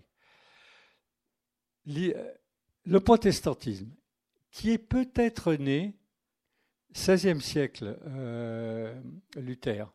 L'islam est là depuis le 7e. Luther a lu le Coran. Il a fait une préface euh, du Coran en allemand, de la traduction. Euh, on ne fait pas assez attention au fait que quand quelqu'un s'intéresse à la religion, il lit un peu ce qu'il y a autour de lui et il regarde un peu. Puis l'islam était une religion qui marchait plutôt bien. Donc lui, qui se posait la question de comment avancer, il a vu ce qu'il pouvait faire avec les Juifs, ça dit rien, il l'a très mal pris, mais il pensait qu'il y avait dans le modèle du Coran, à savoir que le Coran, donc les Juifs c'est un peuple, les catholiques c'est un appareil, l'islam c'est le regroupement de personnes autour de l'autorité du livre. Il n'y a pas d'autre autorité. Les musulmans ne sont pas un peuple, même s'ils parlent arabe et pas tous, c'est très loin, tout ça. Ils ne sont pas un appareil, ils n'ont pas de clergé. les chiites ont un clergé, mais c'est un cas particulier, comme sont aussi un peuple, c'est les Perses. Et donc, si on prend les catholiques, c'est-à-dire l'immense majorité, comme les sunnites, euh, ils n'ont comme seul référent et comme seule obligation un livre. C'est le livre qui les oblige. Le livre, c'est-à-dire le texte, hein, c'est pas le fait. Et donc, si on touche au livre, euh, on est mal. Alors que vous savez que les juifs euh, passent leur temps à commenter le bouquin en, y rajoutant des blagues de Woody Allen, des trucs comme ça, ça n'a aucune importance. Parce que ce qui compte, c'est le peuple. Et du moment que le peuple trouve là-dedans de quoi naviguer, c'est bon. L'Église, il ne faut pas toucher à l'appareil. Le texte, ça va être pour les évangélistes ou les évangéliques et pour les musulmans l'élément constructeur. Et aujourd'hui, là où ça se bat, et ça se bat très violemment, en Afrique par exemple, la ligne de front passe entre les protestants évangéliques et les musulmans, avec leurs livres, chacun un livre. C'est-à-dire l'Ancien Testament, il y a le Nouveau aussi, mais c'est surtout l'Ancien, l'Ancien Testament contre le Coran. Et c'est la ligne de front qui voit se battre, je veux dire à l'ancienne, parce que c'est quand même à l'ancienne. Il n'y a pas d'autonomie du sujet, il n'y a pas euh, d'autorisation euh, de, commenter dans le protestantisme. Il est dit euh, le texte est rien d'autre que le texte et tout le texte. Donc, il n'est pas question de commencer à manipuler le texte. Ça, c'est pas un truc qui appartient au protestantisme et encore moins aux évangéliques. Et évidemment, le Coran, il est hors de question de toucher au texte et de faire des commentaires. Il y a beaucoup de gens à la télévision, euh, après, euh, ils déménagent et ils changent de nom, et qui disent il faudrait moderniser l'islam, il faudrait faire un islam des Lumières. Bon, jusque-là, personne n'écoute parce que tout le monde s'en fout. Et ils disent il faudrait euh, enlever des passages du Coran, les passages les plus dangereux ou maléfiques. Ah, moi je vois les jeunes, là, je dis, ça va pas, non? Toucher au Coran, et d'où il sort ce gars, où est-ce qu'il habite? Parce que euh, s'il est musulman, souvent il est musulman pour dire un truc pareil. Parce qu'il a lu le Coran, les autres l'ont pas lu. Donc, euh, et il sait qu'il y a des passages qui sont pas faciles à vendre. Donc il dit si on les enlève, c'est bon. en particulier le Coran. Il y a une partie qui était révélée euh, à la Mecque, qui est plutôt paisible. Ils disent du bien des Juifs, ils disent du bien des chrétiens. Euh, je dis ça parce que je ne sais pas si beaucoup de gens ont lu le Coran, mais dans le Coran, il y a beaucoup de passages où ils disent du bien des Juifs et des chrétiens. C'est quand il est allé à Médine, donc après l'Égir, il a immigré à Médine, qu'il a vu que les chrétiens et les Juifs ne voulaient pas de son truc, il est devenu extrêmement énervé. Mais c'est resté, les deux sont dans le Coran. Donc, on ne peut pas y toucher. On ne peut pas y toucher. La seule méthode pour pouvoir décider quelle partie adopter, c'est quelque chose qui est dans le Coran, qui s'appelle l'abrogation. Les versets qui ont été donnés à la Mecque, à, Médine, pardon, abrogent les versets de euh, euh, la Mecque. Et donc, par exemple, s'il est dit, euh, je prends l'exemple qui sont les plus faciles à repérer dans le bouquin, les Juifs sont des gens formidables, ils ont reçu un bouquin. Et il les appelle d'ailleurs les fils d'Israël. Et dans la deuxième partie du bouquin, il les appelle Yahoud, qui est l'injure classique à Youpa. Quoi. Donc, ils n'ont pas le même nom même. Donc, les versets, les sourates de la deuxième partie abrogent ceux de la première partie. Mais ce serait trop beau si c'était aussi simple que ça. Il y a des versets sur d'autres sujets qui sont pas faciles à. Il n'est pas facile de décider qui abroge quoi. Et il y a donc un verset où Dieu dit, pas un verset, une sourate, il dit J'abroge ce que je veux, je vous assure. Et donc, on est dans un dispositif où le livre est l'endroit où les choses sont verrouillées et les dispositifs, que ce soit ceux des imams ou que ce soit ceux qui interprètent euh, la loi, sont en dessous, c'est-à-dire il y a comme un plafond de verre, il y a une certaine autonomie des, imams, des êtres humains. Cette autonomie, c'est la voie droite de leur vie. Ils peuvent choisir tout ce qui est licite, ils appellent ça licite, et non pas euh, bien, ils appellent ça licite. Donc tout ce qui est licite est licite, et tout ce qui est illicite est interdit. Il n'y a pas de bien ou de mal, car il n'y a pas une sorte de, euh, de séparation ou de jugement possible de chacun sur le bien et le mal. Donc ces deux livres mobilisent des centaines de millions, au bas mot, de personnes entre les évangélistes qui, bon, ça peut dire qu'ils ont le vent en poupe. Euh, c'est eux qui tournent, c'est eux qui roulent, c'est eux qui font fonctionner euh, le protestantisme, et le protestantisme n'en est pas extrêmement content, parce qu'ils pensent qu'ils ont affaire à des gens pas fréquentables, ce qui n'est pas faux. Mais bon, ils se réclament de la même logique, c'est-à-dire la logique qui a été mise en place par Luther. Pour l'islam, donc, il n'y a qu'une seule logique, c'est le Coran. Alors, pour euh, finir, il est quelle heure là? Il est 6h05, on va aller jusqu'à l'heure qui est indiquée sur le papier, jusqu'à 6h30. Le, où en sont les trois monothéismes et après où en sont les religions d'Extrême-Orient qui sont notre nourriture spirituelle à tous Alors, les trois monothéismes, ils ont laissé beaucoup de plumes là-dedans. Euh, par exemple, la question de l'au-delà. Euh, bon, elle est maintenue par l'islam pour les combattants qui vont au paradis ou des trucs comme ça. Mais si vous discutez avec des fidèles, c'est-à-dire des gens ordinaires, ils construisent pas beaucoup là-dessus. Et comme l'au-delà n'est pas pour une récompense, parce que le prix à payer pour être récompensé, c'est quand même de faire le djihad. Or, 95% des musulmans ne font pas le djihad. On a affaire à ceux qui le font, mais et à ce moment-là, si vous aidez une vieille dame à traverser la rue, peut-être que dans le christianisme, c'est une béa et vous pouvez être récompensé, mais dans l'islam, non. Et dans le judaïsme, il y a une blague là-dessus, parce qu'évidemment, comme c'est une religion qui est active, qui cherche à faire des choses, il y a un gars qui prend la main d'une vieille dame et qui l'aide à traverser la rue, euh, au milieu des bagnoles et tout ça. Il lui dit Voilà, madame, vous avez vu, c'est pas si grave que ça on a réussi à traverser la rue. Mais il dit, mais je voulais pas traverser la rue. Donc, le rapport qu'il y a à la BA euh, est un rapport qui n'est pas fécond ou productif euh, dans aucune des religions, mais les effets retards ne sont pas les mêmes. Donc l'au-delà est en train de disparaître avec l'eau du bain. L'au-delà, c'est un problème, parce que comme son nom l'indique, c'est au-delà, c'est ce qu'on met au-delà de nous pour qu'on puisse avancer. Non pas pour qu'on puisse faire des choses, on peut faire des choses sans au-delà, mais pour avancer. Ensuite, Dieu et la transcendance. Bon, Dieu, on peut considérer qu'il euh, est passé aux pertes et profits depuis un bout de temps. Euh, que des gens s'adressent à Dieu, là aussi, pardon pour la blague, mais elle vient de Courteline, je l'ai utilisée dans un de mes films, je trouve ce truc génial. Il dit, comment est-ce que je sais que je suis Dieu? Il dit, il se trouve que quand je prie, je me parle à moi-même. Donc, cette idée, elle a pénétré les gens.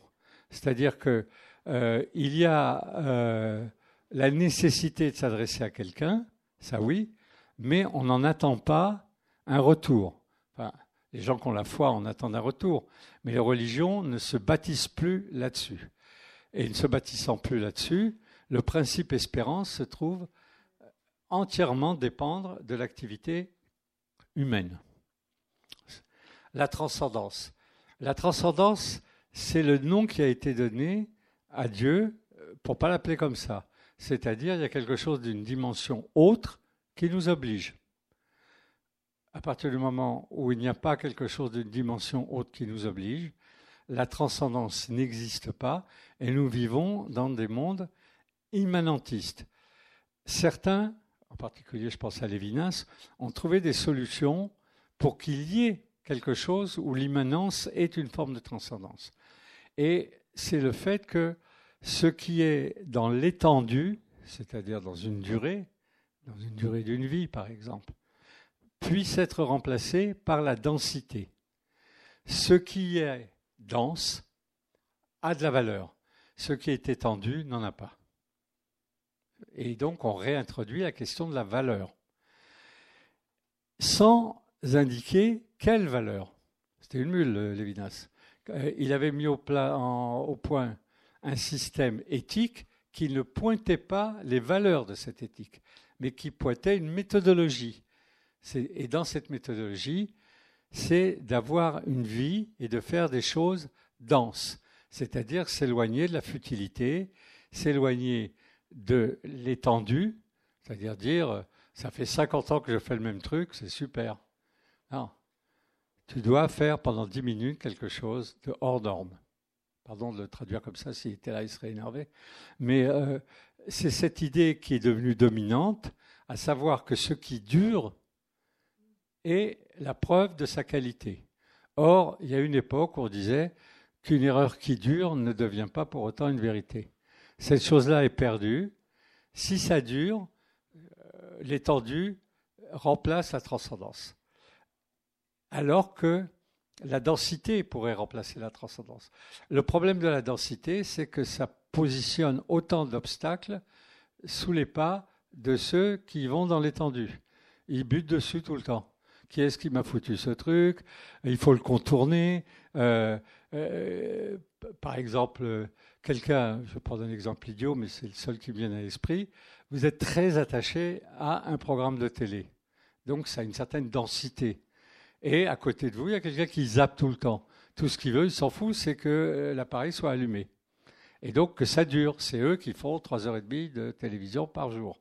C'est des statistiques. Et vous, non Vous dites non, je regarde que Arte et encore tel programme. Donc la densité est un obstacle à l'étendue. Elle crée un, dysfonctionnement. Mais voilà, comment peut-on sauver la densité? En s'éloignant, c'est-à-dire en se mettant hors des circuits de l'étendue, hors circulation. Si vous ne circulez pas, vous pouvez sauver la densité. Mais à ce moment-là se pose la question, pourquoi? Et vous êtes renvoyé à vous-même. Je suis un gars génial, mais personne ne le sait. Donc, pour le judaïsme, il y a un élément supplémentaire qu'il faut ajouter, c'est que le judaïsme est une religion de l'histoire, c'est-à-dire qu'elle a été mise en mouvement selon une logique historique. Et donc les événements de l'histoire sont à interpréter selon le rapport que les fidèles ont avec Dieu, et il n'y a pas de mal sans cause. Ça fait partie du judaïsme.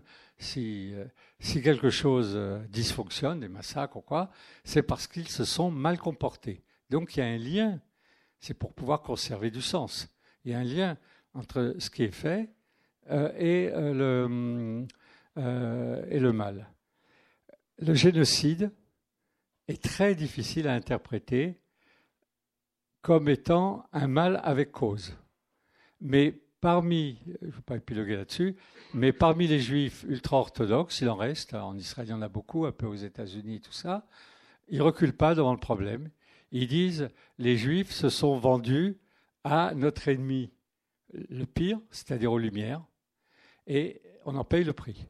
Penser que le génocide est le prix à payer à cause du ralliement des Juifs aux, Lumières, est un peu acrobatique, mais ça permet de sauver l'idée qu'il y a euh, un sens et qu'il y a au mal, il y a une cause. Le volet mystique, la Kabbale. Alors la Kabbale est la mystique juive est une mystique de l'étude et du déchiffrage du réel. Mais en même temps, elle permet d'atteindre des, lieux où euh, le système fonctionne, puisque les kabbalistes chrétiens sont eux qui ont euh, été un des moteurs de la Renaissance italienne, à partir du moment où ils ont dit les hommes sont des guignols, on le sait, on les fréquente, surtout les Médicis, tout ça en Italie. Par contre, le réel, non. La science ne nous trahira jamais. Et à ce moment-là, ils se sont intéressés, Pic de la Mirandole, Giordano Bruno, tout ça, à la Kabbale, parce qu'elle était un déchiffrage du réel, les chiffres, les lettres et tout ça. Ça, ça intéresse pratiquement plus personne, c'est la science le fait. Par contre, des gens qui pensent qu'ils peuvent se rééquilibrer, eux, en étudiant la Kabbale, il y en a, en particulier s'ils sont bien dévariés. Et une des représentantes de la Kabbale de ce type, c'est Madonna. C'est une grosse militante de la Kabbale, euh, elle en fait tout le temps, parce que ça lui sert de gymnastique. Euh. Donc, mais c'est un peu rien. Dernier point pour le judaïsme, euh, la création de l'État d'Israël. La création de l'État d'Israël est un problème, je parle du judaïsme ici, pas des Palestiniens. C'est un autre problème. Pour le judaïsme, la création de l'État d'Israël est un problème très complexe puisque euh, le judaïsme a là-dessus deux positions qui sont complètement antagoniques. Une qui dit, et il y en a qui le disent, on ne peut avoir un pays que lorsque le peuple est devenu totalement saint. C'est-à-dire c'est la sainteté du peuple qui permet d'avoir un pays. Avant, c'est un pays comme les autres, avec euh, toutes les horreurs, avec toutes les conneries, les voleurs, les assassins, enfin tout ce qu'on veut. Et donc tant qu'il n'y a pas euh, euh, un peuple qui est en état de recevoir cette donation, une donation, il ne faut pas faire de pays. Et euh, pour certains, euh, des juifs ultra-orthodoxes, en particulier ceux qu'on appelle les Natore Karta, les gardiens de la cité, ils vont tous les ans à Téhéran au festival de comment ça, des, gravures antisémites et tout, parce qu'ils sont contre l'État d'Israël. Bon, c'est un petit groupe, mais quand même, ils sont cohérents. L'État d'Israël est une injure faite à Dieu dans la mesure où il n'avait pas le droit de monter un pays avant. Et puis l'autre, euh, dans le judaïsme toujours, hein, l'autre euh, méthode, euh, l'autre façon de voir les choses, c'est de dire on va construire un pays hors norme. Et donc on va le faire progressivement. Alors après, la discussion est ouverte. Est-ce que c'est le cas Ou est-ce qu'au contraire, il n'est pas plutôt en train de se déglinguer? C'est une autre discussion. Mais de faire un pays qui, l'œuvre humaine, serait de le constituer comme étant l'aboutissement d'un territoire pour le judaïsme. Le judaïsme n'a pas besoin d'un pays pour exister. Par contre, ayant un pays, il est obligé de réfléchir. Alors, en ce qui concerne le christianisme, la question de l'au-delà, j'en ai parlé, Dieu et la transcendance, j'en ai parlé, la réforme. Ils se sont dit qu'un certain nombre de points devaient être réformés, donc Vatican I et Vatican II. Est-ce que ça suffira pour sauver l'Église? Je ne sais pas, je ne suis pas devin. Mais le type de réformes qu'ils ont mis en œuvre ne sont pas les réformes dont on peut penser qu'elles sauveront l'Église. Parce qu'il y a une demande de démocratie totale, c'est-à-dire un homme, une voix. Euh, quelqu'un qui sait ni lire ni écrire, à côté de quelqu'un qui a fait le séminaire pendant dix ans. Donc, cette demande de démocratie, on en bave euh, dans notre régime démocratique, avec un homme, une voix. L'Église signifierait que n'importe qui peut faire la messe, je ne parle même pas des femmes, mais que n'importe qui peut animer les communautés euh, chrétiennes. Et donc plus de papauté, plus de... Enfin bref. Ce n'est pas le chemin qu'ils ont pris, ni Vatican I, ni Vatican II. En tout cas, le volet mystique. Le volet mystique, il y a un côté, on a déjà donné. En fait, les plus gros pourvoyeurs de mysticisme de l'Occident, c'est les chrétiens, et surtout les catholiques. Et donc, il n'y en a plus. Euh, paradoxalement, ils ont usé ce truc, et on ne voit plus refleurir des mystiques, euh, d'abord parce qu'il faut qu'ils soient avalisés par l'Église, et donc, euh, bah oui, les mystiques précédents ont fait l'objet de... Alors que les mystiques juifs, bon, il n'y en a pratiquement pas, mais les mystiques musulmans un peu, tout ça, font ce qu'ils veulent. Quoi, Alors, pour l'islam, il y a deux possibilités d'être moderne. Une, c'est le soufisme, c'est-à-dire le fait de s'organiser en, confrérie, en congrégation, avec euh, un volet qui est très directement mystique, mais, euh, comment dirais-je, euh, qui prend de l'islam sa spiritualité et rien d'autre. et rien d'autre. C'est-à-dire, cette spiritualité, c'est évidemment les prières, c'est les chants, c'est une certaine manière de se comporter, et c'est une intégration de ce que l'islam a apporté et qui est différent des deux monothéismes qui l'ont précédé. En particulier, vous connaissez les derviches tourneurs, l'islam est une religion qui n'est pas progressiste, elle n'a pas comme projet d'améliorer ni l'homme ni le monde. Le judaïsme a comme projet d'améliorer le monde, c'est-à-dire de finir la création. Le christianisme a comme projet d'améliorer l'homme. C'est à ça qu'il s'est employé et on pourrait peut-être même le créditer du fait qu'il en a réussi une partie. Que les gens des Lumières aujourd'hui sont le résultat de, euh, du travail de l'Église et des chrétiens.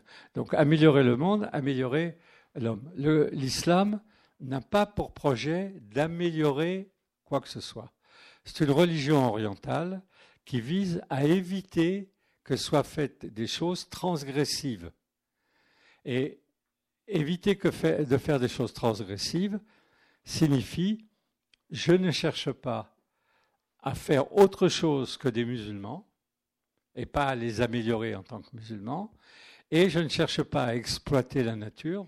Là, pour le coup, ça, c'est un truc qui leur est totalement étranger. Et euh, on attend toujours les grosses entreprises, voire même les petites, qui naîtraient dans le monde euh, arabo-musulman en particulier, en Iran, c'est différent, à savoir qu'ils n'investissent pas avec l'idée que après quelque chose en sortirait de progressiste, de mieux ce monde. Ce qui compte, c'est éloigner les nuisances et avoir un comportement qui soit le comportement le plus digne possible. C'est une manière qu'on retrouve aujourd'hui dans les jeunes générations. Les jeunes générations, pour des raisons purement techniques, on a eu le judaïsme, on a eu le christianisme, on a l'islam, donc chacun est venu après l'autre et a annulé d'une certaine façon la manière dont les précédents travaillaient. C'est un peu hegelien comme système. Dans nos sociétés, un certain nombre d'éléments qui appartiennent au judaïsme et au christianisme ont disparu, et il se trouve que le troisième, qui est le résultat de ça, qui a réfléchi là-dessus, qui s'est constitué contre ces deux autres, c'est-à-dire l'immédiateté, le fait qu'il n'y a pas de bien et de mal. Il y a toute une série d'éléments, j'en avais parlé quand j'ai parlé de l'islam, fait que ça sonne bien, c'est en écho avec les jeunes générations. Et il ne faut pas croire que, euh, comment dirais-je, que c'est le résultat d'une certaine propagande. Il y a une écoute, il y a plus qu'une écoute, il y a une connivence d'une certaine façon entre les jeunes générations d'origine maghrébine et musulmane et les jeunes générations qui sont celles de, la, de pays comme la France ou d'autres. Et ça ira en augmentant, parce qu'ils sont tous les deux dans l'air du temps. Les jeunes, les nôtres, parce qu'ils sont dans l'air du temps, parce qu'ils sont jeunes, et les autres parce qu'ils sont dans l'air du temps. Alors, le soufisme leur donne une certaine forme de spiritualité, et l'autre élément, c'est la reprise euh, d'un commentaire sur le Coran où il est dit que euh, Dieu a placé l'homme sur terre comme calife, son calife. Calife, euh, il y a une bande dessinée, Is No Good, calife à la place du calife. Calife, le mot veut dire tout simplement, alors c'est là que se séparent les, les traducteurs, c'est même pas des exégètes, parce que les exégètes n'ont pas droit de citer dans le travail sur le Coran, c'est les traducteurs, soit tenant lieu, soit lieutenant. En français, en plus, ça sonne bien. Lieutenant, vous devez faire le boulot pour lequel vous avez été mandaté. Donc Dieu a donné le Coran et les hommes sont chargés de le mettre en œuvre. Et surtout de ne prendre aucune initiative hors Coran. À ce moment-là, ce sont des lieutenants. Abdenour Bidar a écrit euh, des choses passionnantes là-dessus, sur le thème de, au fond, pourquoi on ne serait pas des tenant lieu, à savoir Dieu nous a abandonnés, ça c'est un problème que les musulmans ont et qu'on a avec eux évidemment, à savoir que ce Dieu est muet, personne ne peut lui adresser la parole, il donne plus de directives, on ne peut pas lui, parler pour retrouver les clés, ni rien, c'est un Dieu lointain, c'est le moins qu'on puisse dire. Et ce Dieu lointain, on peut considérer que cette transcendance, donc lointaine, je ne parle pas de Dieu comme si c'était quelqu'un, hein. c'est pas cette catégorie étant lointaine, il y a un sentiment d'abandon qui est réel. Hein. Ça, tous les gens qui, qui voient des musulmans ou qui les écoutent ou qui les disent, le sentiment d'abandon est total. Alors évidemment, ils disent que ça vient du fait qu'ils ont été colonisés, mais ils n'ont pas tous été colonisés, il y en a qui n'ont pas été colonisés à tel endroit. Il y a un sentiment d'abandon, il y a une transcendance tellement lointaine un Dieu tellement seul, tellement unique, tellement absent du dialogue, qu'il y a un sentiment d'abandon. Mais euh, Bidar retourne cette idée de sentiment d'abandon en disant c'est nous sommes les tenants lieux, c'est-à-dire c'est à nous de faire le boulot. Nous sommes totalement libres, mais égarés. Ah, il faut dire les choses comme elles sont. Libre à ce point, c'est terrible et c'est à nous de faire le boulot. Alors, euh, il a fait une sorte de mélange entre le soufisme et l'existentialisme, et euh, il, enseigne maintenant à des jeunes, c'est que beaucoup de jeunes, comment guider sa vie avec des principes spirituels qui, qui font que chacun prend sa vie, euh, son destin en main. Allez, un mot sur le bouddhisme et les, euh, normalement, on est jusqu'à 7 heures, mais je ne vais pas tenir jusqu'à 7 heures. Donc, on va arrêter avant. Euh, les religions d'Extrême-Orient, ce sont des religions d'Orient et donc des religions sans temps progrès. Il n'y a pas de projet. Il y a des structures. Alors, dans l'hindouisme, il y a en plus des castes. C'est-à-dire, ce qui compte, c'est d'être immobile. Plus on est immobile et plus on est près d'une qualité d'être qui est ce qui est recherché par les gens qui vont se rallier. Alors, pas beaucoup de gens qui se rallient à l'hindouisme parce qu'il y a un micmac euh, de divinité à côté duquel les panthéons grecs, euh, c'est une blague. Donc, euh, c'est vraiment une religion nationale. Le, milliard d'hindous, c'est leur religion, eux s'y retrouvent. Mais les religions auxquelles se rallient des, gens qui ne sont pas d'origine euh, japonaise ou chinoise ou cambodgienne et tout, c'est le zen et euh, euh, le bouddhisme. Est-ce que ce sont des religions? Non, puisqu'il n'y a pas de transcendance. Il n'y a pas de dimension d'obligation. Il s'agit de faire le vide ou d'accepter le vide et d'éloigner les nuisances aussi loin que possible.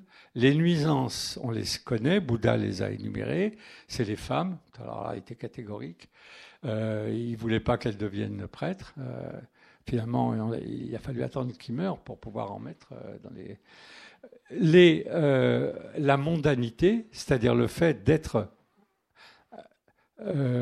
comment dirais-je, impliqué dans le monde, donc de travailler, d'avoir, de faire autre chose que de ne rien faire. Le sommet de, de cette absence qui tient compte du néant, du néant, et avec des méthodes pour que ce néant ne soit pas totalement sans espoir, c'est-à-dire par exemple le fait euh, d'aller de réincarnation en réincarnation, ce qui fait que bon, euh, ça avance, ça avance bizarre parce que on était peut-être un chien, maintenant on est une table et tout, c'est pas extrêmement structuré. Mais la recherche sur ce qu'on était et l'espoir d'être autre chose crée une sorte de dynamique. Mais dans le bouddhisme zen japonais, pardon, dans le zen japonais, qui est le, comment dirais-je, le sommet du sommet de cette vacuité. Je terminerai donc par, euh, c'est pas une anecdote, mais c'est un, constat que j'ai fait. Euh, j'ai fait pour Arte il y a longtemps euh, une série de films sur les jardins, des grands jardins, qui s'appelait Sur la terre comme au ciel.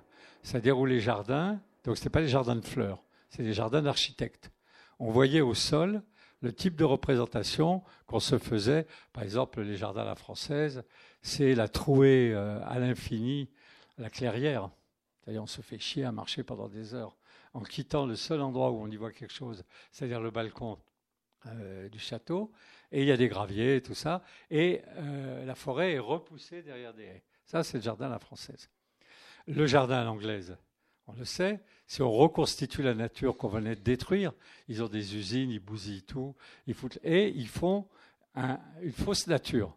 Mais c'est agréable hein, pour qu'ils se promènent dans un jardin à l'anglaise, avec des surprises, des chemins et tout ça. Les jardins à l'italienne, ce sont des, euh, en particulier dans les, les palais euh, à Florence, ce sont des, loges à l'intérieur d'endroits en vie où se reconstitue l'île qui est celle du paradis. Donc, c'est des jardins humanistes, on va dire, où il y a des statues d'hommes et de femmes et plus de dieux et tout ça. Et le jardin japonais, c'est ça que je voulais en dire. Jardin musulman, pardon. Jardin musulman, là où il y a de l'eau, ça pousse. C'est donc une oasis. Le jardin musulman, c'est un jardin de sensualité où les cinq sens, voire parfois six avec l'esthétique, sont satisfaits. C'est-à-dire l'odeur, le, euh, le goût quand on mange les fruits, les sons, les oiseaux, tout ça. Et le sens esthétique. Donc la terre comme étant à un endroit un paradis. Ailleurs, c'est terrible. Mais il y a un endroit, c'est l'oasis. Le jardin japonais, il est très étrange et pourtant pas difficile à déchiffrer. Euh, les gens se mettent dans des situations de méditation, ils font le vide, devant soit un tas de cailloux, c'est les, jardins zen, avec euh, du gravier, soit devant des jardins de mousse. La mousse est une plante très étonnante parce qu'elle fait comme un tapis, elle étouffe tout ce qui est mouvement. Et donc, on est devant du vivant, mais qui ne bouge pas qui est, aussi immobile que les cailloux. C'est-à-dire on a la possibilité, soit la mousse, soit les cailloux. Et pourquoi se met-il dans un état de vacuité? C'est le but. Devant ces endroits où rien ne bouge. Alors, la thèse qui n'est pas très métaphysique, c'est qu'au Japon, tout bouge. La terre bouge, le ciel avec les typhons bouge. Eux, ils bougent. Alors vraiment, c'est des gens qui bougent tout le temps. Il y a voir les films japonais, voir les japonais. Ils sont dans un état de mouvement perpétuel. Et donc, la maîtrise de ça est traduite physiquement, on le voit bien, par un jardin. Et donc, le zen est métaphoriquement et techniquement destiné à faire le vide en soi devant tout ce qui nous fait bouger, tout ce qui nous engage à faire des mouvements inutiles tout ce qui nous fait euh, partir dans des directions absolument euh, sans aucun intérêt. Et euh, avec le yoga, le zen est une des formes de la mise en équilibre et en vacuité de ceux qui ont le plus de soucis à maîtriser leur, leur mouvement intérieur. Et à ce moment-là, la religion est réduite à l'état d'un processus et surtout c'est pas communicable. Bon, vous pouvez aller euh, papoter avec les gens qui font du yoga, avec vous. Mais au moment où vous faites du yoga, vous êtes seul. Et donc, le dispositif religieux est mort. Voilà. Donc, euh, on va terminer là-dessus parce que l'autre sujet, c'est quel avenir pour les monothéismes C'est un sujet à part. Euh, s'il y a des questions, je les prendrai parce qu'on ne nous met pas tout de suite dehors. Sinon, on va considérer que euh, j'ai fait le tour et donc, par la force des choses, euh, vous avec.